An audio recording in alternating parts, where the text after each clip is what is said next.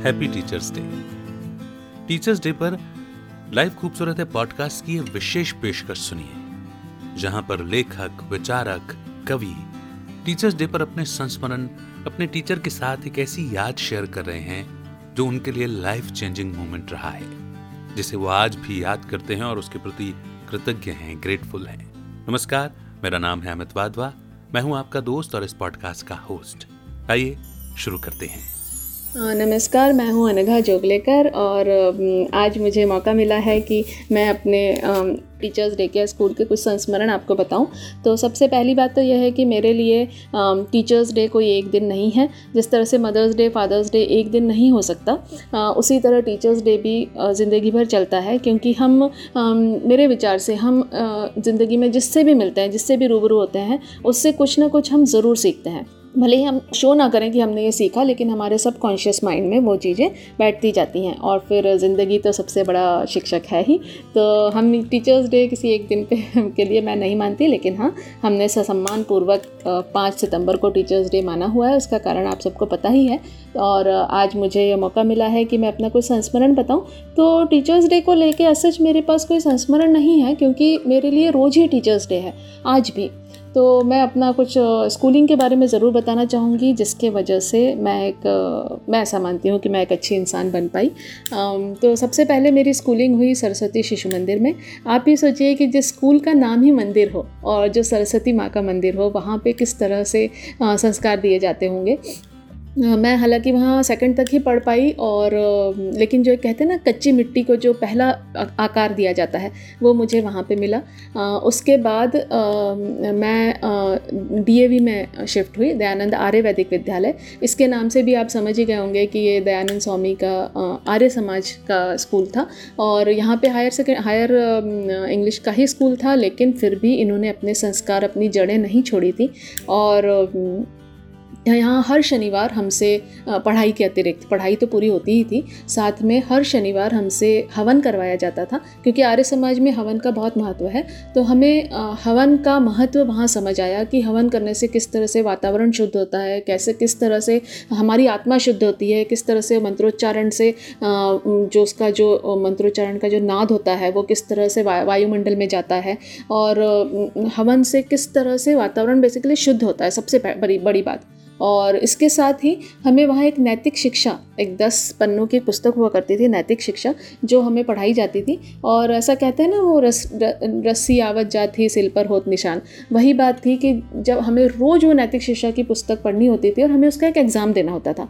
तो MP board मेरा state board था। तो एमपी बोर्ड में ऐसा कुछ भी आवश्यक नहीं था कि आपको मतलब नैतिक शिक्षा नाम का कोई ऐसा सब्जेक्ट नहीं था एमपी बोर्ड में स्वीकृत, लेकिन हमारे स्कूल ने अपनी तरफ़ से वह सब्जेक्ट रखा था और उसमें पास होना ज़रूरी होता था, तभी आपको फाइनल ग्रेड दिए जाते थे। इस कारण कारण वो पुस्तक हमने बाय हार्ट की थी और नैतिक शिक्षा में जो स्वामी दयानंद सरस्वती के जो दस मुख्य शिक्षाएँ थी, वो उसमें थी। उसके अलावा भी भवन, हवन की विधि थी, वो हमें बाय हार्ट हो गई थी और नैतिक शिक्षा से ज़्यादा सकारात्मक क्या हो सकता है? तो वो सारे हमारे जहन में, हमारे सब कॉन्शियस माइंड में बैठते गए और ये वहाँ की उपलब्धि रही। उसके बाद, लेकिन वो स्कूल एट तक ही था तो उसके बाद हम हम इसलिए, क्योंकि हम तीनों भाई बहन एक साथ ही हर स्कूल में शिफ्ट हुए तो उसके बाद हम जिस स्कूल में गए, वो गुरुकुल था, गुरुकुल की तरह था।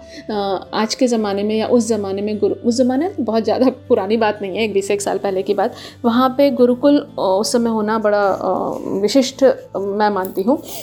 और हमारे स्कूल में जहाँ, हमारे स्कूल की बहुत सारी खासियत थी, जहाँ पे मुख्य संस्कार हम पे पड़े, मैं कहूँगी, जो जीवन के संस्कार हैं वो हम पे पड़े। क्योंकि हमारे स्कूल में मैं बता दूँ कि सिर्फ़ इलेवन, ट्वेल्थ के लिए डेस्क बेंचेस होती थी, उसके, शायद टेंथ के लिए भी, उससे नीचे की क्लासेस को हमें ताट पट्टी पर बैठना पड़ता था, वो एक ताट की जो पट्टी होती है, उसको पता नहीं क्या बोलते हैं आप लोग, ताट पट्टी बोलते थे हम। और उस एक ताट पट्टी की रो में जो जितने सपोज़ दस बच्चे बैठते थे तो हर दिन एक बच्चे की ड्यूटी होती थी कि वो आते ही टाट पट्टी फैलाएगा और जाते टाइम उसे रोल करके कोने में रखेगा। हम टाट पट्टी पर बैठकर ही पढ़ाई की है हमने और सामने एक छोटा सा स्टूल होता था जिस पर बैठकर हम लिखते थे ताकि हमें लिखने में तकलीफ़ ना हो। और उसी स्टूल पर बैठकर हम थाली में खाना खाते थे। इससे हमें ज़मीन से जुड़ने में मदद मिली। हम कभी भी हवा में नहीं उड़े, हम हमेशा ज़मीन से जुड़े रहे। इसके अलावा हमारी स्कूल में एसी नहीं था, सिर्फ़ एक पंखा था और बड़ी बड़ी खिड़कियाँ थी और बहुत सारे पेड़ थे स्कूल में, आम के, अमरूद के जामुन के बड़े बड़े पेड़ थे जिससे शुद्ध हवा आती थी स्कूल के अंदर। और गर्मी के दिनों में खासकर जब लाइट जाती थी, जब हमारी स्कूल की छुट्टियाँ नहीं हुआ करती मतलब गर्मी की छुट्टियों के पहले फाइनल एग्ज़ाम के पहले, काफ़ी गर्मी पड़ती थी। मैं भोपाल से हूँ तो गर्मी वहाँ काफ़ी पड़ती थी। तो हमें, हमारी क्लासेस बाहर स्कूल के प्रांगण में जो आम के पेड़ होते थे, वहाँ उसके नीचे लगती थी। उसके नीचे एक दरी बिछा दी जाती थी और आम के पेड़ की किसी टहनी पर एक बोर्ड टांग दिया जाता था और वहाँ हमारी खासकर संस्कृत और हिंदी की कक्षाएँ लगती थी। तो हमने प्रकृति के सानिध्य में बैठ पढ़ाई की है। वहाँ जब ठंडी ठंडी ठंडी हवा चलती थी, गर्मी के दिनों में इतना अच्छा लगता था कि आज भी मैं सोच रही हूँ तो मुझे घूस बम्स हो रहे हैं। बहुत ही सुंदर अनुभव था। और हमारे स्कूल में हम शिक्षक शिक्षिकाओं को सर मैडम नहीं बोलते थे, दीदी और भैया बोलते थे। तो हमारी जो प्रधानाचार्य थी रमा दीदी, उन्होंने वो हमें हिंदी पढ़ाती थी और उन्हीं की बदौलत आज मेरी हिंदी इतनी समृद्ध है, मैं तहे दिल से उनका शुक्रिया अदा करती हूँ। इसके अलावा हमारे मैथ्स के सर, गांगुली सर, उन, उन्होंने मैथ्स में इतनी रुचि डेवलप की कि आज भी मैं मैथ्स पढ़ाती हूँ बच्चों को और मैथ्स से जुड़ी हुई हूँ। हमारे संस्कृत के शिवा, हमारे फिज़िक्स के श्रीवास्तव सर, उन्होंने फ़िज़िक्स में दिलचस्पी जगाई जगाई। पाणीकर सर ने हमें केमिस्ट्री में दिलचस्पी जगाई। आज मैं उनको सर बोल रही हूँ क्योंकि अब आज की पीढ़ी में हमें सर बोलने की आदत हो गई है, नहीं तो हम सबको भैया जी बोलते थे। हमारे जो क्लास टीचर थे, सराठे भैया जी, उनकी वजह से हमें प्रार्थना आई। वो क्लास में आते ही सबसे पहले हमें प्रार्थना कराई जाती थी। बारिश के दिनों में क्लास के अंदर प्रार्थना होती थी, जिसे मैं ही कराती थी। अदरवाइज़ हम बाहर प्रांगण में सारे बच्चे प्रार्थना करते थे और जाते टाइम जनगणमन जो हमारा राष्ट्रगान है, वो किया जाता था सामूहिक रूप से।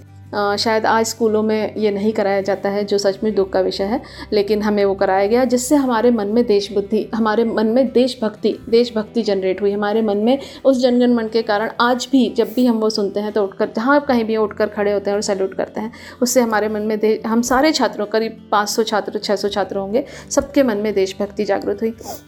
इसके अलावा हमारे स्कूल की एक और खासियत थी कि वहाँ पे एक सेवाश्रम था।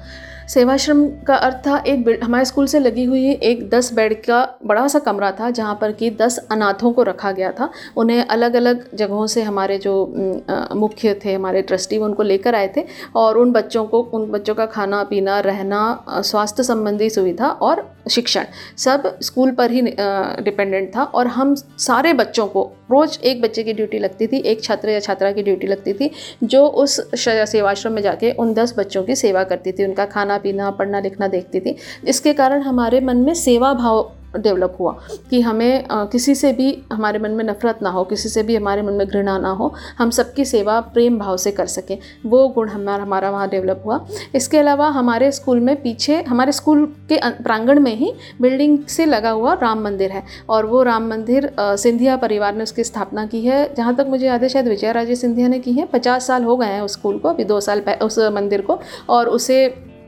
हमारे इंडियन हेरिटेज में लेने की बात चल रही है। और इस मंदिर की खासियत ये थी कि इसका बहुत बड़ा हॉल है इस मंदिर में और सामने एक बहुत बड़ा प्रांगण है मंदिर का भी। तो हर शनिवार हमारा हाफ़ डे होता था और हाफ़ डे होने के बाद हम सारे बच्चों को मंदिर के हॉल में बिठाया जाता था और हमारे जो ट्रस्टी थे उन्होंने इसका एक गीता पाठ नाम की एक पतली सी पुस्तक बनाई थी, जिसमें गीता के श्लोक थे, रामायण के दोहे चौपाइयाँ थी नमामीश मीशान निर्वाण रूपम जो रुद्राष्टक है वो था ऐसी छोटी छोटी छोटी छोटी हर गुरु गोविंद साहिब का था। सबकी छोटी छोटी छोटी छोटी चीज़ें उसमें ऐड की गई थी हर धर्म की, और वो हमसे रोज़ पढ़ाया जा, हर शनिवार को हम उसे, उसका गीता पाठ करते थे, आधा घंटा, एक घंटा करीब, और उसके बाद हमसे श्रमदान कराया जाता था। श्रमदान का अर्थ यह था कि मंदिर के सामने जो बड़ा सा प्रांगण था, वहाँ पर उस पूरे प्रांगण को हम बच्चे मिलकर साफ़ करते थे। उसमें यदि गाजर घास उगी है तो वो फेंकना होती थी उखाड़ के, कोई जंगली बेल आई है तो वो उखाड़ दी जाती थी। यहाँ तक कि हम वहाँ पे छोटे छोटे कंकड़ पत्थर भी अपने हाथ से चुनते थे, क्योंकि वहाँ जो भी भक्तगण आते थे दर्शन के लिए मंदिर में, वो सबके लिए खुला था मंदिर। तो उनके पैर में यदि वो नंगे पाँव आते हैं तो कहीं उनके पैर में कंकड़ पत्थर ना चुभे। इसके लिए हम अपने हाथों से वो साफ़ करते थे, अपने हाथ से वहाँ झाड़ू लगाते थे और हम सब बच्चे 500-600 बच्चे एक साथ काम करते थे। तो एक तो साथ में काम करना वहाँ से सीखा, प्रेम भाव से करना सीखा, सेवा भाव से करना, सेवा भाव सीखा, देश के प्रति हमारा प्रेम जागृत हुआ प्रकृति के प्रति हमारा प्रेम जागृत हुआ और ऐसी बहुत सारी चीज़ें हमने वहाँ पे उस स्कूल में सीखी और उसी की वजह से आज हम जो भी हैं, उन्हीं, उसी स्कूल और उन्हीं शिक्षकों की वजह से है, जिसके लिए मैं तहे दिल से, तहे दिल से उन सभी शिक्षकों का धन्यवाद अदा करती हूँ और बहुत बहुत धन्यवाद अमित जी जो आपने मुझे मौका दिया मेरा ये संस्मरण बताने का। बहुत बहुत धन्यवाद। जय श्री राम। बहुत ही सुंदर अनुभव और बहुत बहुत शुक्रिया आपका। आपने न केवल शिक्षक की बात की, बल्कि शिक्षा के मंदिर की भी बात की, और ये बहुत विशेष हो जाता है। मैं समझता हूँ कि एक लेखक, एक विचारक, या एक कवि भी एक शिक्षक से कम नहीं है, क्योंकि वो ज़िंदगी के विभिन्न दृश्यों को ऑब्ज़र्व करते हैं, और जो ही वो ऑब्ज़र्व करते हैं, वो कुछ सीख लेते हैं, और जो वो सीख लेते हैं, उसे अपनी रचनाओं के माध्यम से एक सत्य के रूप में प्रस्तुत कर देते हैं, और वो विचार कहीं ना कहीं किसी न किसी को प्रभावित ज़रूर करते हैं और वो बदलाव लाने के निमित्त भी बनते हैं। तो एक एक विचारक एक लेखक के तौर पर आपका संदेश टीचर्स डे पर। ज़िंदगी में लेट गो करना सीखना चाहिए।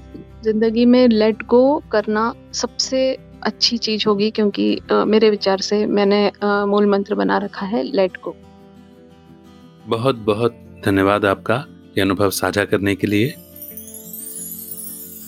उम्मीद करता हूँ कि ये पॉडकास्ट आपको पसंद आ रहा है। लेकिन क्या आप खुद का पॉडकास्ट लॉन्च करना चाहते हैं?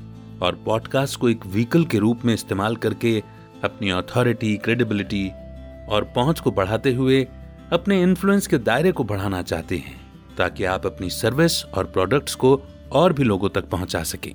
तो डिस्क्रिप्शन में दिए हुए फ्री वेबिनार के लिंक पर क्लिक करें और समझें कि पॉडकास्ट आपकी कैसे हेल्प कर सकता है।